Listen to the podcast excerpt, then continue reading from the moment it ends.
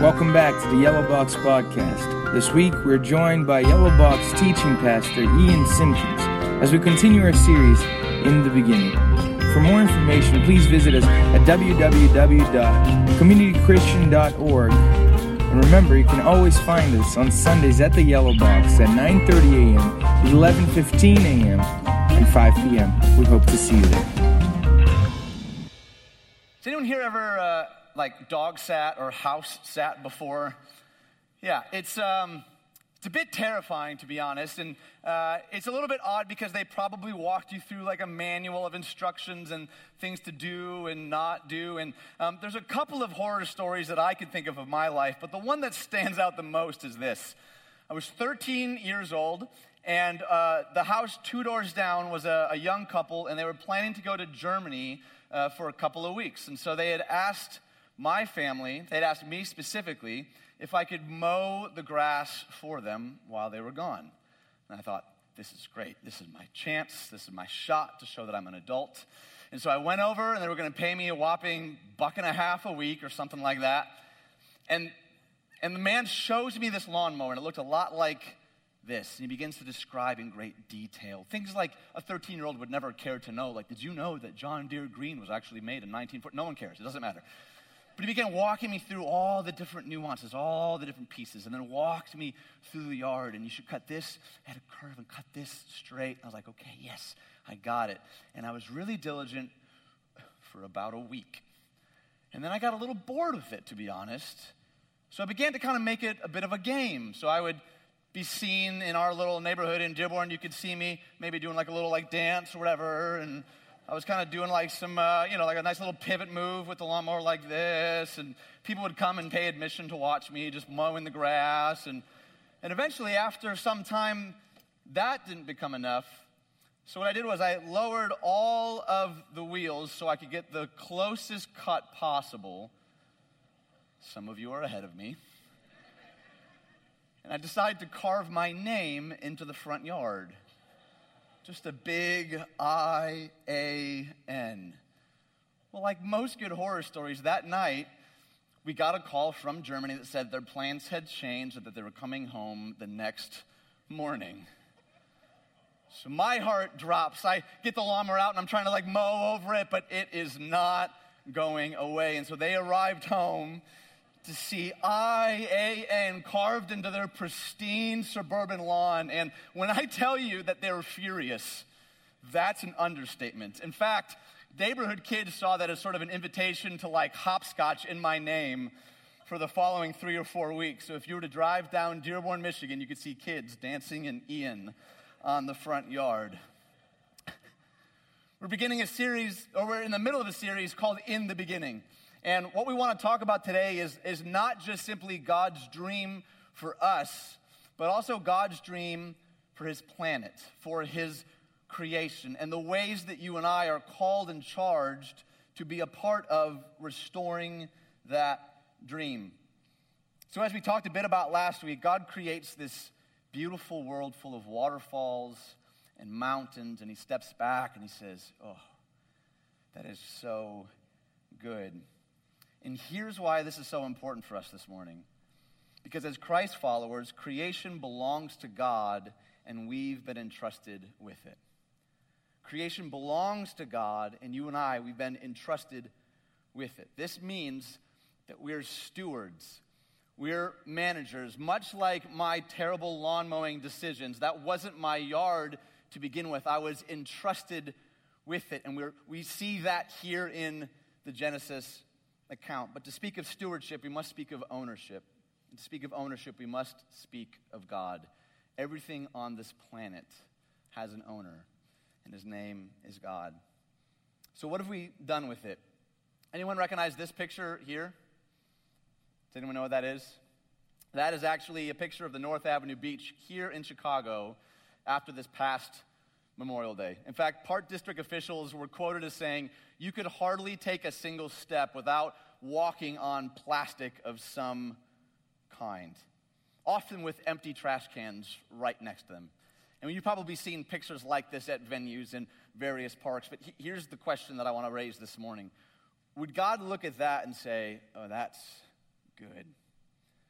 That's very good. Here are a couple other sobering facts.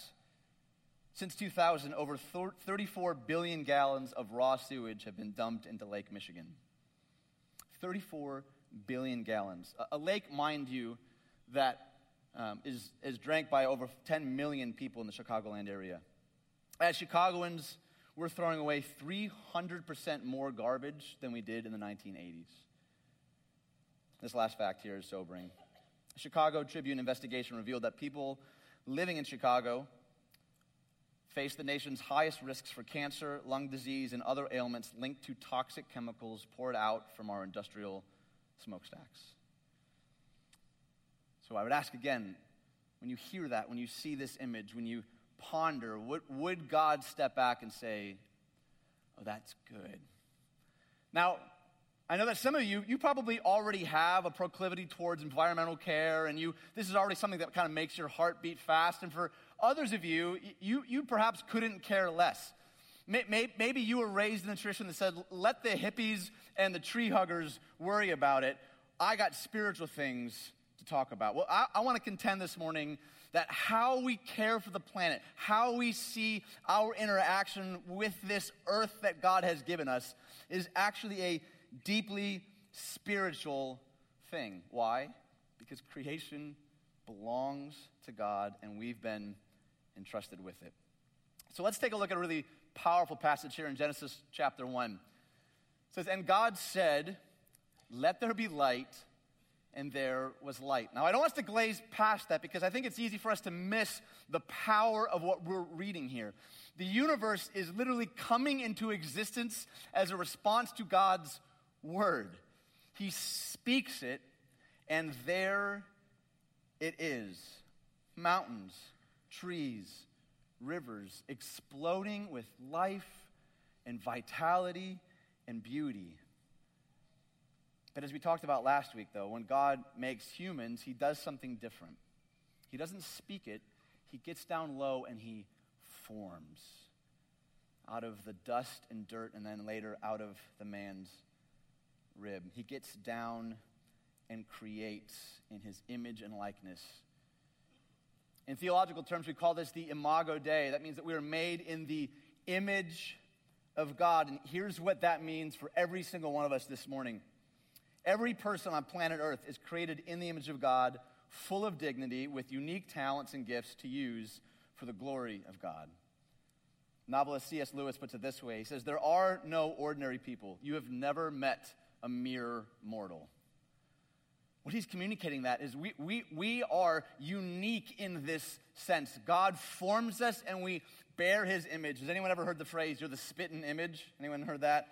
Oh, you're the spitting image of your grandma. What that actually is is a merging of spirit and image. That's where we get spitting. That's an unfortunate contraction. But what they're sort of speaking in that moment is not just, oh, you have her nose or you have his hairline. They're saying there's something about you within you that speaks to this person. And this is the idea of Imago Dei. Understanding that we're made then in the image of like this, I think has three, if not a whole lot more implications for us this morning. Uh, first, means that we're the unique reflection of God. We're different from the rest of creation. There's something about us that reflects the very nature of God. We talked about this last week that when we create, when we dream, when we build, there's a part of God that we are imaging. Number two, we're utterly reliant upon God. That's the breath in our lungs, but it's our nature, it's our character, it's our essence. It's derived from God. And thirdly, we're ultimately responsible to God. I think a lot of us like to think that we are in charge, right? But I think it's probably good for us to remember that we are not the creator, we are the created. And there is a creator who loves us and calls us to deep interaction. So God creates humans. He puts his image and likeness in this construct he's created. And then we pick it up here in verse 26. It says, Now let us, this is speaking of the Trinity, we talked about that last week as well, conceive a new creation, humanity made in our image, fashioned according to our likeness, and let us grant them authority over all the earth, the fish and the sea and the birds in the sky, the domesticated animals, and the small creeping creatures on the earth. As if to say, anything you can imagine, I'm giving you authority over. So God did just that. He created humanity in his image, created them male and female. Then God blessed them and gave them this directive Be fruitful and multiply, populate the earth. I make you trustees of my estate. That sounds familiar, doesn't it? So care for my creation and rule over the fish of the sea and the birds of the sky and every creature that roams across the earth. Something that's often missed in Scripture is that we think work came as a result of the fall, that we didn't work until sin entered the picture. But here we see what we call in theology the cultural mandate. It's God speaking to the man and woman. He says, Here, I'm giving you dominion, but I'm also giving you a responsibility, as if to say, We're partnering in this. This isn't just simply a garden for you to sort of sit back and enjoy, it's also for you to participate in. This is a beautiful, powerful invitation. And in this creation story, we see that the world was created by God, belongs to God, and exists for God. And we are called to be stewards of it. This means that theology and ecology are connected, they're deeply intertwined. Caring for creation is not just something for the hippies and the tree huggers. This is something for every single one of us. Now, here's the hard reality, and some of you are probably sitting there thinking this this morning. A lot of us likely wrestle with some serious apathy when it comes to creation care. My guess is that there's a lot of us that just don't simply see our role as stewards. You can say, I, I hear what you're saying, uh, I see what you're talking about, um, I just don't care. I don't see it that way.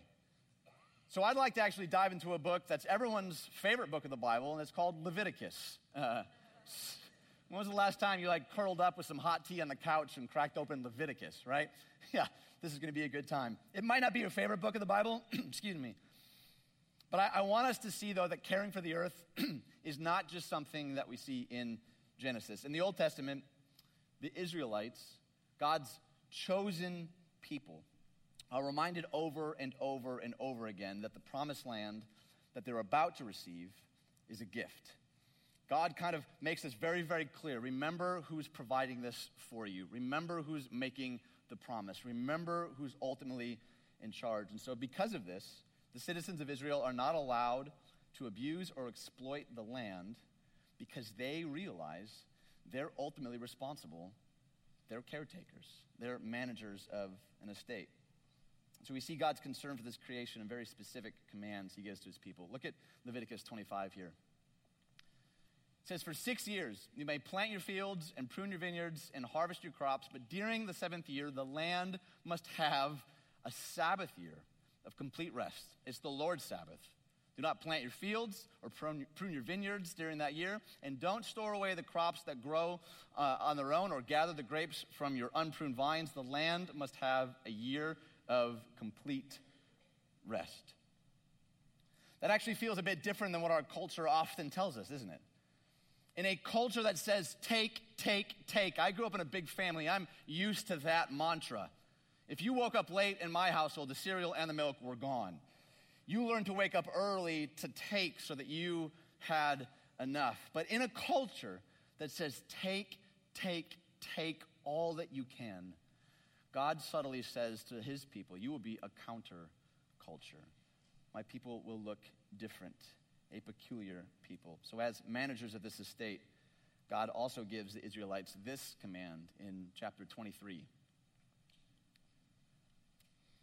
When you harvest the crops of your land, do not harvest the grain along the edges of your fields, and do not pick up what the harvesters drop. Leave it for the poor and the foreigners living among you. I am the Lord your God. Now, you should know that when God ends a sentence with, I am the Lord your God, he's not reminding himself.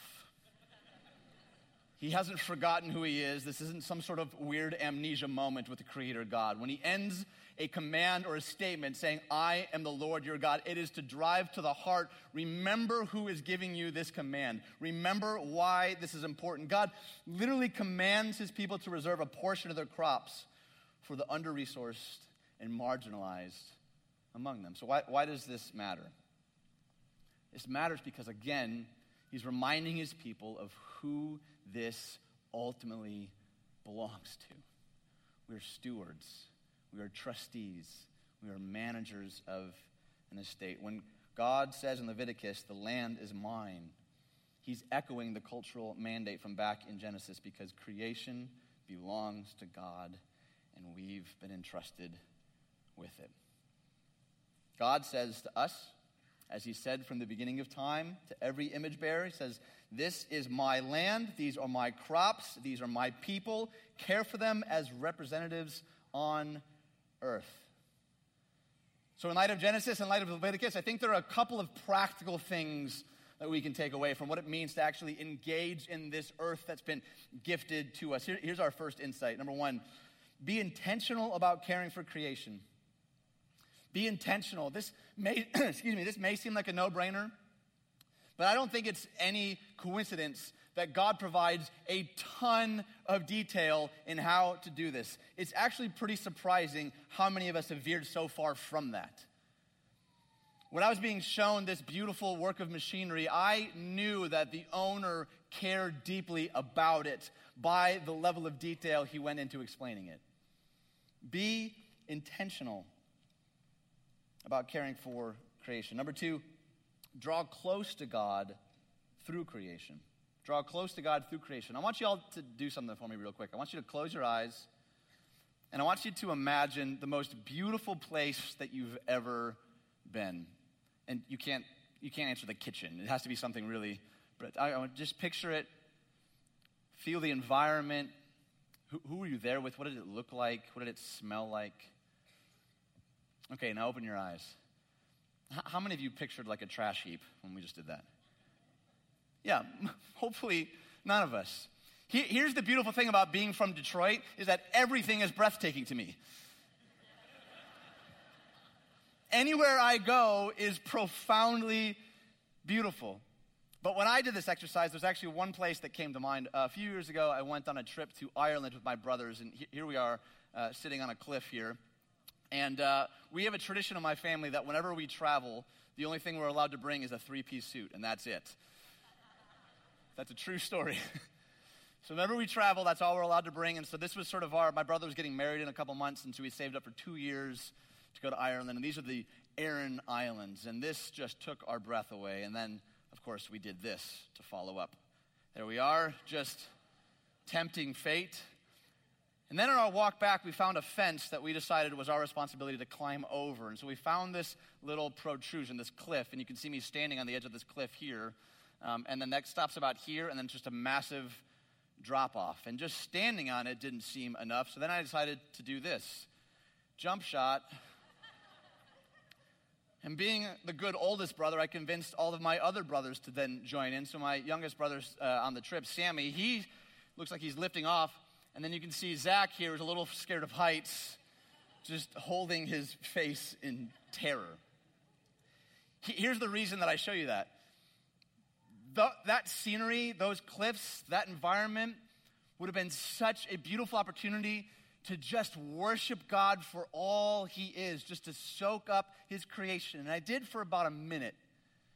And then I decided to do some pretty stupid things began to go places that perhaps I shouldn't have, and to treat the creation that God had given to us in ways that likely didn't honor Him. How many of us have had those moments where something took our breath away, it stands out in our minds, we tell the story, and then minutes later, minutes later, we forget the God who provided it for us.